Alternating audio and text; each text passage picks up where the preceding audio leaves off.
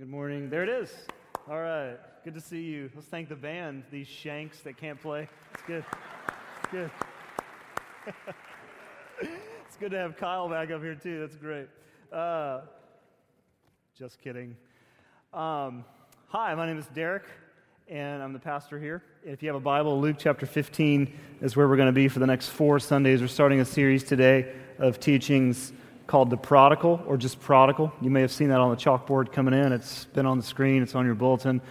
To get that into your head? That's a, that's a key word. Someone asked me uh, after first hour um, about that word in, in relation to the story, and I'll, I'll, just say this in the beginning so that maybe it makes sense along the way and you uh, might answer a question you have. Jesus never uses the word prodigal. It's not even a biblical word, it's just a word that we've given it through the centuries uh, Jesus never really started a story saying, um, This is a story called, and then he would give the title and then give the story. He would just tell these parables, and it's up to the listener to uh, hear themselves in the story, to put themselves in the story, to really catch what is being said. And so this story is a pretty amazing story, and you may be very, very connected to the story, which is a risk. I'm co writing this uh, series with a pastor friend of mine in another city in another state, and he's terrified to do this series. In fact, he's rewritten today's message several times because he's so afraid that it's quite familiar.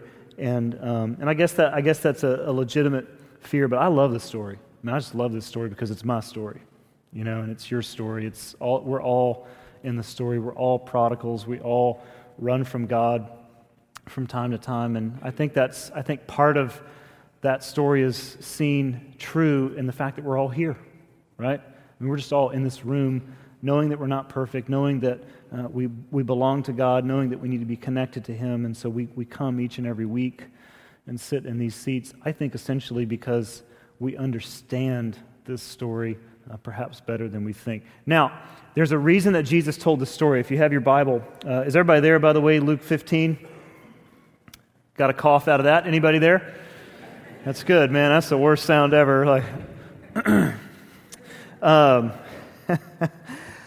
Luke 15, there is a reason that Jesus told this story. If you were not here last Sunday, we talked about that reason. We talked about why Jesus told the story. If you, again, if you weren't here, it went down like this. Look in verse 1 and 2 of the chapter. Now, the tax collectors and quote unquote sinners, which is just a word that was a general word to describe people's lives or people whose lives had gone off the rails morally. So the word sinner, although we have different pictures of what that means, uh, the word sinner in this day when Jesus told this story was just describing people whose lives were off mark, right? The word itself has a layered meaning. In fact, uh, one of the meanings of the word sin, it's an archery term. It just means that the arrow never makes the target, it falls short. And uh, Paul would say this in, the, in later writings in the New Testament that we have all sinned and fallen short of what God has in mind for us. And so ultimately, it's people's lives who are short sighted uh, in terms of what God wants them to be about. But what's interesting is it says these people, tax collectors and sinners, were all gathered around to hear him, and him is Jesus. And so Jesus has this magnetism with lost people. He has this magnetism with people who are sinners, people whose lives are off the rails, right? And what's interesting is that they love being around him. And he has this reputation in the scriptures of being a friend of these people. The Bible calls him a friend of sinners, or they called him a friend of sinners. Not an acquaintance, not, not people he bumped into, but these are friends of his. These people that lived lives that may have been a little sketchy, Jesus was friends with these people. They loved to hear him teach, which it's very interesting because it's not that way anymore, right? It just doesn't play out like that so much anymore. But, verse 2, the Pharisees and the teachers of the law, these are the religious elites of the day. They're very spiritual people, they're very moral people, they live a great life, and they know the scriptures better than anyone. These people, the Pharisees and the teachers of the law, muttered, This man welcomes sinners and eats with them. Now, if you were here last week, I said this several times. These people had a difficult time, a hard time figuring out uh, who Jesus was simply because of who he was with all the time. This association that Jesus had with sinners and tax collectors and all these people that, whose lives were gone crazy, they had a hard time figuring out who Jesus really was because of who he was with, right? And uh, to, to use the phrase, he welcomed sinners. This is a very packed phrase with meaning. I mean, to welcome in those days, to welcome, to show hospitality to someone whose life, whose life was completely off mark, was to uh, approve or to take in their views or to like to associate with these people was to like approve of what they were living for to prove to approve of their lifestyle. So this confused the religious leaders of the day. So you've got two audiences here. You've got sinners and tax collectors. They love hearing jesus teach and you've got pharisees and teachers of the law they also like to hear jesus teach but he confused them because of who his associations were with so when jesus hears this this man welcomes sinners and eats with them he tells three stories one about a lost sheep, one about a lost coin, and then the story we're going to look at for the next few weeks the story of the lost son, or the prodigal son, as you may know it. Let's look at verse 11. If you're new with us, I usually just walk through this and we'll uh, stop along the way and do some teaching. So just follow along as best as you can. Jesus continued, it says in verse 11, there was a, a man who had two sons. And this, if this were a play, if this were a movie, this is in brackets. This is the setting. This is, the, this is what the stage looks like. This is something we shouldn't skip over. This is about a family, right? So Jesus sets the stage saying there was a family. And when you have a family, you have all kinds of history. You have uh, relationships, you have love, you have anger, you have tension, you have, we've grown up together, we've made memories together. This was my room, this was my spot in the home. Like, this is my dad, this is my brother, these are our animals, this is our farm, there's history there. This is the story of a family, right? This is not the story of just a son, this is the story of a community. And then it says in verse 12, Jesus continues the story. The, the, the younger one said to his father, Father, Give me my share of the estate. So he divided his property between them. So it's not just a story about a family, it's a story about a family that is about to, in the next few verses, tear apart. It's a story about a family that's about to undergo division. And it's not a good kind of division. This is a premature division. This is not the normal, my kid is going to college, we send him off, we let him go, uh, and hopefully he never comes back to live here kind of division, right? Uh, that's not the kind of story that Jesus is telling. This is premature. This is the son coming to the father and saying, I want out. So give me my stake in the family wealth so that I can get out. Now, what's interesting is that like I said, it's not a peaceful parting of the ways. He's not, his son's not getting married. He hasn't found a job in another city. He wants out. Now, look at the request that he makes Give me my share of the estate. Now, a little bit of history for you, uh, just so you know what the listeners in the days of Jesus are hearing, what they're understanding, how this story is unfolding in front of them. And it's unfolding very quickly for them because there's so many cultural, mathematical issues here. If a dad has two sons and he has great wealth and he wants to divide his wealth between his sons, the older son would get two thirds of the wealth. The younger son would get one third. So the younger son has come to the dad and has essentially asked for his third of what the father has. It's not uncommon, it was not uncommon, historians tell us, for uh, dads to dole out their wealth to their children while they were still living. But to ask your father for your share of the estate while he was still alive. Of course, he has to be alive to ask him that question. If you ask your father for your share of the estate while he's still alive, it's essentially saying to your father, You are as good as dead to me. Period. I don't have any need for you anymore. In fact, I can do a better job with your things than you are. I don't want to be here. I want out. So to ask your father for your share of the estate while he was still alive was an indictment on your father. One historian says it was essentially like saying to your father, You're not a good dad. You're unfit to lead the family. I can do better with the stuff that you have on my own away from here than you can do with all of us here. So give me what's mine and I'm going to go, right? Let me just bring this home because it just sounds a little bit rude even today to even imagine that. Like, my, my wife is one of very few grandchildren in her family. And uh, her grandparents, of course, are getting older. And she, because she's uh, just one of few in the family, she's in their will, of course. And they own all this land, they have a farm, uh, and she gets some of that when they pass away. We don't know what we're going to do with it mini mall, water park, we don't know. Uh, but something is coming to her, and we love, we love her grandparents. My son just loves his great grandparents. I mean, when we go to Louisville, we visit them uh, all the time. I can't even imagine convincing my wife to make a phone call today and for her to say, Look, you're already in a nursing home. Uh, what are we talking? Three, four more Christmases max? Why don't you? It's tense, isn't it? It's tense.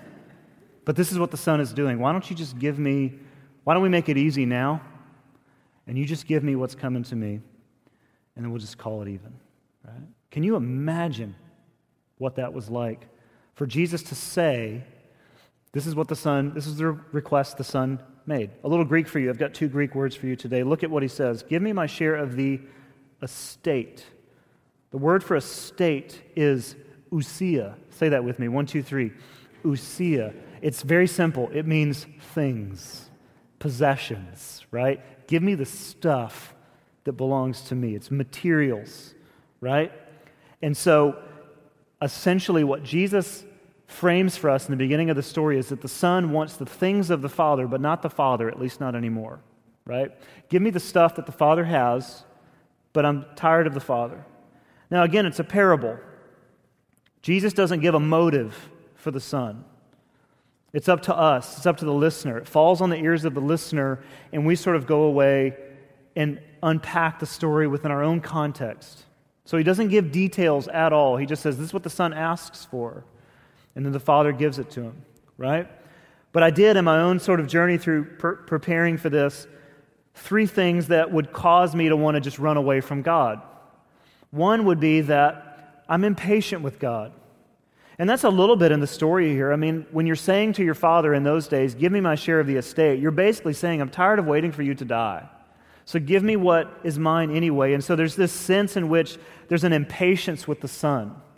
And certainly all of us grow impatient with God, sometimes or maybe mostly because we feel like God owes us certain things, right? A good life, a good marriage, healthy relationships, a great job, or just a job for that matter. We have all these different things that we feel like God might owe us because, and this is where the, the Pharisees and the teachers of the law hopefully are listening in, partly because maybe we think we're living the right kind of life.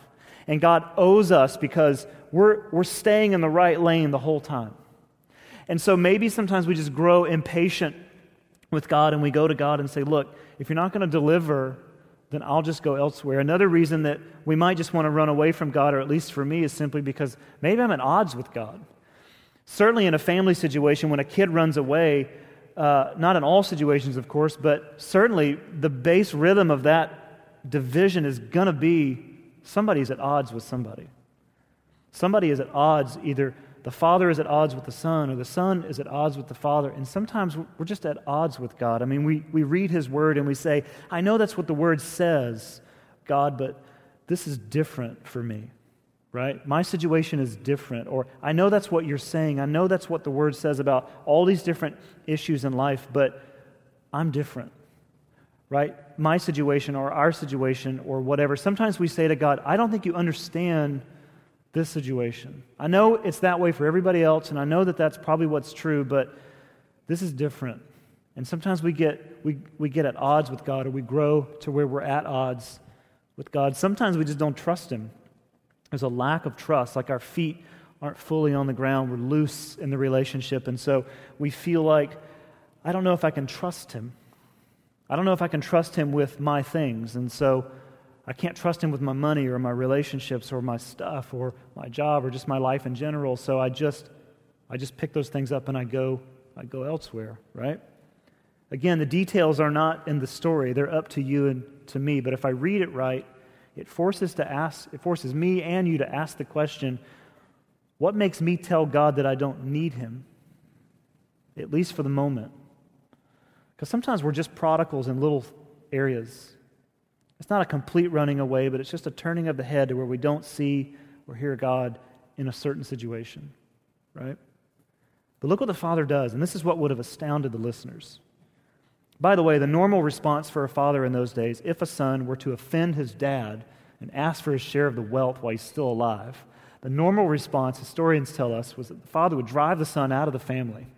But some of you who are dads are like, keep talking. You drive the son out of the family. Typically, you would walk them to the edge of your property, beating them physically the whole way. I mean, can we get excited about that, right? But in Jesus' story, in his version, it doesn't work that way. Look at what it does. He divided his property between them. And all the listeners are thinking, What? Are you serious? He did it. He let the son go, right? And he gave him what he asked for. And the listeners would have certainly thought, that is completely irresponsible. So that's scene one. Family tears apart. Look at scene two, verse 13 through 16. Not long after that, the younger son got together all he had. And this is the part I picture him with the stick over his shoulder and the little bag of whatever's in that bag, walking down the trail with his cut off jean, capri pants, Huck Finn kind of look, you know. I had to keep going because I didn't think you were catching the, the visual. Do you people read? I mean, like, what's the story? Uh, all right. Not long after that, the younger son got together all he had and he set off for a distant country. And there he squandered his wealth in wild living, parentheses like spring break, just wild living. Like, after he had spent everything, there was a severe famine in the whole country and he began to be in need. So he went out and he hired himself to a citizen of that country who sent him to his fields to feed pigs. And the Jewish listeners in the days of Jesus, right there, would have thought, man, that's as low as it gets. And he longed to fill his stomach with the pods. This is the food that he's feeding the pigs, that the pigs were eating. But check out the, check out the, the direness of the situation. But no one gave him anything. He wasn't even allowed to eat the food. He couldn't even steal from the pigs, right? Now, this is the part we read and think, I know people like that, or I'm like that, or whatever. But I think what's beneath this is more important. Think about what the father is feeling while his son is off. I mean, I'm a dad myself, I have a seven year old, and the thought of him turning up missing or running away worse is terrifying. I mean, even as a kid, for me, like just I mean, I'd heard of people running away and packing their things up and just jamming, but I could never, I never could even imagine doing that. The worst we did was sneak out of our house at night and decorate people's yards with toilet paper and um, fun stuff like that. You know, I used to let my neighbor's dogs out. He had like a fence, and we'd open the fence and let the schnauzers out. And we, we thought that was funny, but um, maybe it wasn't. Um, but that's like the word. I mean, like, I never even thought of like packing up my things and leaving. And the thought of my own son coming to that is terrifying. There's only one uh, point in his seven years that he almost turned up missing, or depending on how you interpret the story I'm about to tell you, uh, when his father almost went to jail. So, depending on how you interpret what I'm about to tell you, um, he was about three weeks old, and we had not, this is our first son. We had been married seven years ish. And so that sort of having a son after being married that long was a rough sort of landing. And we were still getting used to that. But I was going to get stamps, had him in the back seat. He was in the car seat, sleeping or whatever. And I pulled into the parking lot, uh, went in and got stamps, bought the stamps, hung out for a few minutes, picked up a few things. I came back out to the car. And as I'm coming around the car with my keys in the hand, I notice in the back seat is my son who's been sitting there while I've been inside getting stamps. So I did what every father does. You guys are like really quiet, quit being judgmental. Uh, he's fine. He's downstairs singing songs about Jesus. He doesn't even know. But I did what every dad did in, that, in those moments. I, I looked around the parking lots for cops, you know, like, and uh, I had a guy run up to me after first service uh, this morning and went, happened to me. And he said, here's the rule. he said something about, um, uh, well, I don't, it was funny, but it was really funny. Um, he said he got there before the parking meter attendant got to his car, and 15 minutes was too long. I don't know, it was really funny. But that was terrifying because I got in the car and I was like imagining him not, I mean, he's just a few weeks old, but just imagining him just being gone, you know. And so I told Mickey immediately uh, when I got home, you know, like, funny story, honey. Uh, it's really funny. You might want to sit down. All right. But it's terrifying. And part of what Jesus is doing at this point in the story is trying to help us feel what the heartbeat of the Father may have been. Because look at the things he lists. I mean, these, the things that Jesus lists in this little section right here are all the things that any decent and maybe even non decent parent would fear if their son or daughter had run from home. Look where it starts. It starts with distance. He set off for a distant country. And then it goes to carelessness. Like he squandered everything in wild living, right? The word for wild there is asotos. It means loose. Like his feet weren't on the ground. He's lost everything, right? And then he mentions pain and suffering, like from external circumstances. There's a famine. Like it's horrible. It's your son or daughter is in another state and you hear about bad weather, right? It's a difficult thing. He, he hires himself out at the lowest level to make ends meet. He would fear that, that his son would have to suffer to survive. And then you have this, he longed to fill his stomach, like there's an emptiness and a hopelessness that the son is going through. It's not just a story for us to listen to and go, I know people like that. I know people in my family that are like that. Oh, that's old Uncle Joe. He's always been a prodigal. But it helps us to feel maybe what the father is feeling. Because remember, the father let him go. So, what's the father feeling while he's gone? And so Jesus gives us a great picture of what is happening, and this is exactly how God feels when we run away. And I think everybody should know that in the room today that when we decide, I'm packing my stuff and jamming and getting out of the relationship with God, this is how God feels. This is what God sees. He sees us, there's distance, like we're careless in some situations. There's pain and suffering. We're running out of resources. We're having to suffer just to survive spiritually. And this is how He feels as a dad. Look at verses 17 through 20. This is scene three. When he came to his senses, he said, and he begins to ask these questions to himself, right? How many of my father's hired men have food to spare? And here I am starving to death. I will set out and go back to my father and say to him, Father, I have sinned against heaven and against you, right? This is the, the speech when you miss curfew. He's rehearsing it. I am no longer worthy to be called your son, which works every time. I'm no longer worthy to be called your son. Make me like one of your hired men. And this is not a field worker. A hired man in those days was somebody who lived in another village that came in and was a day laborer. Just make me one of those, right? So he got up and he went to his father. But here's what's happening there's a great phrase that Jesus uses here when he came to his senses. And this is an old Jewish idiom, it has a Greek thing that I'm not even going to try to pronounce, but it was a very popular phrase. And it was used in connection with repentance, of course, but what it means on the front end is that he woke up, that he saw things clearly for the, for the first time in a long time. It means to see things crystal clear, right? Because it always works that way with sin. Like we never really see ourselves clearly. Everyone else around us can be going, You shouldn't be doing that. You shouldn't be with her. You shouldn't be experiencing all this stuff. You shouldn't be doing all these things. And we go, I know, I know, I know. But we don't see it like everybody else sees it. So, this moment, this come to our senses moment, is when we go, Oh, I see things clearly. It's the undertow of sin right? We're out there in the ocean and we're playing around and we don't even realize it. And then we look up and we say, Where's the hotel?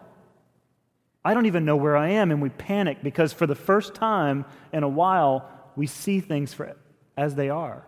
We see things as they truly are, and we begin to see ourselves as quite lost. I, and we ask that question. This is a great question, and this happens when you have this uh, come to my senses moment. It's the question of how did I get here? How did I end up here? And it happens in every part of life, right? It happens in all sorts of all sorts of our uh, life experiences, you know? How did we end up here? How did I end up in this spot in my life? And all the things that Jesus listed earlier, right? Carelessness, distance, pain and suffering, running out of money, having to suffer to make ends meet, emptiness, hopelessness, they're all now reversed, right? Because the son begins to retrace his steps and saying, maybe what I don't need is distance between me and my Father. And so I need to go back to Him, right? Maybe what I don't need is carelessness in my life. So, uh, Dad, just hire me out as one of your like field workers, and I'll just work my way back in, right? And he just begins to go through the list, and everything is reversed as the son begins to make the journey home, or at least the decision to make the journey home. And so, coming to your senses is a recreation, it's a rebuild, it's a reboot of your life. But I think what happens mostly when we come to our senses, at least in the story here for this son, is that he realizes, no matter how you read what follows that phrase, what he realizes is that he's homesick, right? He just wants to be home with his dad and maybe even his brother and maybe even the rest of his family. He just, he's homesick. And what Jesus is doing in telling this story is saying that every single one of us, we're homesick, right? Jesus frames up a big reality about the entire human story, and that's that we're all exiles. And that we've all been on the run since the days of Adam and Eve, settling and resettling in new homes, but never really feeling at home, right? A few quotes on the screen for you. Uh, in his book, The Prodigal God, Tim Keller writes The message of the Bible is that the human race is a band of exiles trying to come home. And the parable of the prodigal son is about every one of us, it's about all of us. C.S. Lewis, in his book, The Problem of Pain, says, Our Father, speaking of God, refreshes us on the journey with some pleasant ends, but will not encourage us to mistake them for home. There's this feeling that sometimes we go and we do things, we fill our stomachs, so to speak, with just these little temporary things, thinking that they're home, but they're not home. They're never home. It's never enough. I was trying to explain this to my son the other night. He wants another game for his Wii, and we're just like, no more, you know? One's enough. but uh, we had sticks and rocks when I was your age. but he said, why? And I, he's seven, and I'm on the park bench with my son, and I'm saying, because you're going to want another game, and then you're going to want another one, and it's never going to end. That process never ends, right? And so we can't mistake all the little things that we experience in life as home. Uh, before we put the quote on the screen from uh, Augustine, uh, Augustine wrote a whole sort of life journal called Confessions. And Confessions is really about all sorts of things in his life, his family, his faith, and all these different things. But there are two main things that keep coming off the pages, and it's hundreds of pages of, of journal entries. And the thing that, the two things that Augustine struggled with uh, primarily was, uh, were food and sex. These two things were vices for him. And I'm glad things have changed in, in human culture. Those things aren't important anymore. But food and sex drove Augustine, and he fought those things all the time. And really, in the very first uh, paragraph of Confessions, which was cool because I own the book and I'm looking for this quote. I'm like, I know it's in here, and it's just hundreds and hundreds of pages. And I'm like, man, I hope I find it. It's like a needle in a haystack. I'm, go- I'm Googling it, nobody knows. And I open page one. There it is. Thank you, God. Uh, but it goes like this He begins the whole journey saying this For you, God, have created us for yourself, and our heart cannot be quieted until it may find rest in you. And the whole journey of confessions and the whole journey of life for us is to realize that we've been created to be home. And until we understand that, we're always going to find these different things to fill up our stomachs, but they're never going to be totally at home for us. Turn to Ecclesiastes chapter 4. It's right in the middle of the Bible, and if you're not familiar with the book of Ecclesiastes, it's essentially uh, the dance mix of the prodigal son story. It's an extended version of the prodigal son story. The writer just, he's, he's consciously testing all these different things women, uh, wealth, power, work, all possessions, all these different things. He's testing them and journaling about each one of those. And then in chapter 4, verse 4 and following, he says these words, and these are powerful words. He says, And I saw that all labor and all achievement spring from man's envy of his neighbor, which is another way of saying it must be better out there than in here. So I'll just go that direction. I'll leave home and go there. This, too, he says, is meaningless, a chasing after the wind. And then he does some poetry for us. The fool folds his hands and ruins himself. Better is one handful of tranquility than two handfuls with toil and chasing after the wind. Verse 7 again, I saw something meaningless under the sun. And there was a man all alone. Picture the son, by the way, who is away from home. There was a man all alone. He had neither son nor brother. There was no end to his toil, and yet his eyes were not content with his wealth.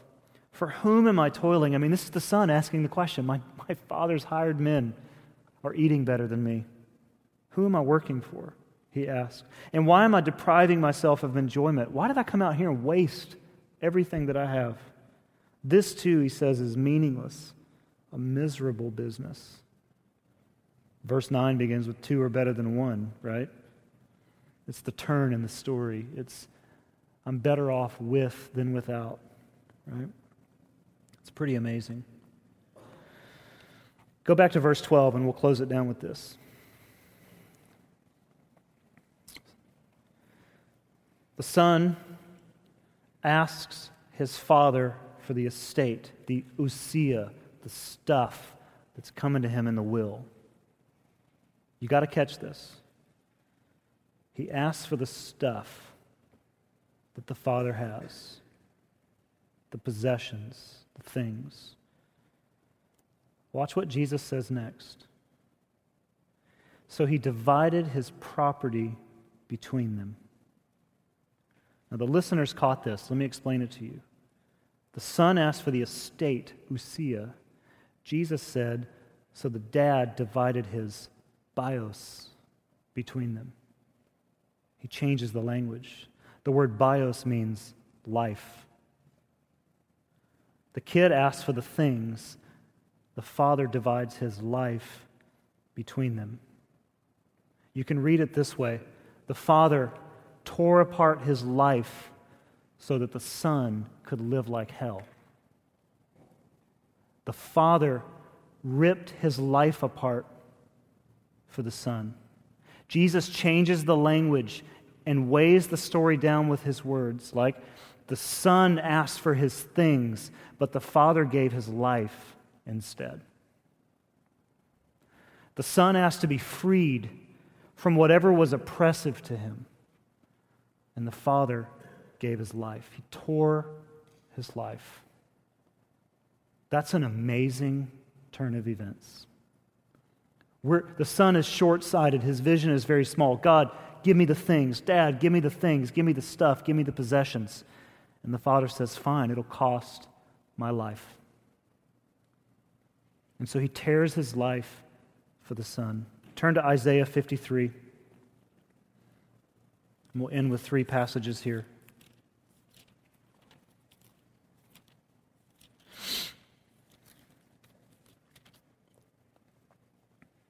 This is speaking about Jesus. This is a prophetic passage about the coming Christ. And Isaiah says, We all, like sheep, have gone astray. Each one of us has turned his own way. And the Lord has laid on him, Jesus, the iniquity or the sin of us all. We've all done this. We've all gone to God and said, I'm going my own way. And the way God treats that is that he takes all of that stuff and he puts it on his son. And it costs his son his life. He puts all the iniquity on his son. Go back to Psalm 103, 103. We're going to start in verse 8, actually. Uh, David says it this way The Lord is compassionate and gracious, slow to anger, abounding in love. Now, the listeners of the story that Jesus is telling, they're not remembering this, or at least they're remembering it now. Verse 9, he will not always accuse, nor will he harbor his anger forever. And this is the one we hang our life on right here, verse 10. He does not treat us as our sins deserve. I mean, is that an amen? Right? He doesn't do that. He doesn't treat us as we deserve or repay us according to our iniquities. Jesus pays that. Jesus pays that. He doesn't treat us as our sins deserve. Romans 5. We'll close with this one. This one is cool, man, because Paul just frames it so well. Verse 8 He says, But God demonstrates his own love for us in this. While we were still sinners, Christ died for us. While we were still sinners, Christ died for us. Like, we didn't get things straight, we didn't clean our lives up, we didn't come to Him all squeaky clean. But while we were in the midst of sin, while we were in the midst of sort of running away from Him, He died for us. Father, give me my share of the estate. Okay, I'll do that. But it's heavier than you think because you want to go out and do these things and you want to test the waters and you want to find different little homes along the way. But it's heavier than you think and it will cost more than you think, which we'll actually talk about last or next week. But Christ died for us while we were still sinners, not waiting for us to improve, not waiting for us to get better, not waiting for us to get it all together, but while we were in that state. So I love this story. I don't care how familiar it is. That's a pretty powerful turn of events, right? He doesn't just let the son go, but he makes this statement that I'll give my life so that you can go do that. And so that hopefully you'll come home. And that's like grace defined, you know?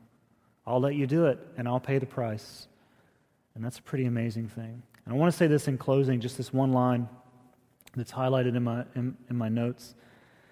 For those of you who um, you, you're listening today and you're saying to yourself, I'm the younger son, right?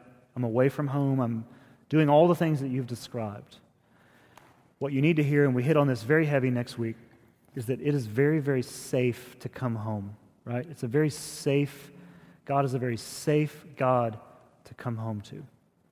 And we hope in some way as a church that this room, when we gather, is a safe place for you, is a safe uh, uh, rescue for wherever you've been, uh, for wherever you will go when you leave here, right?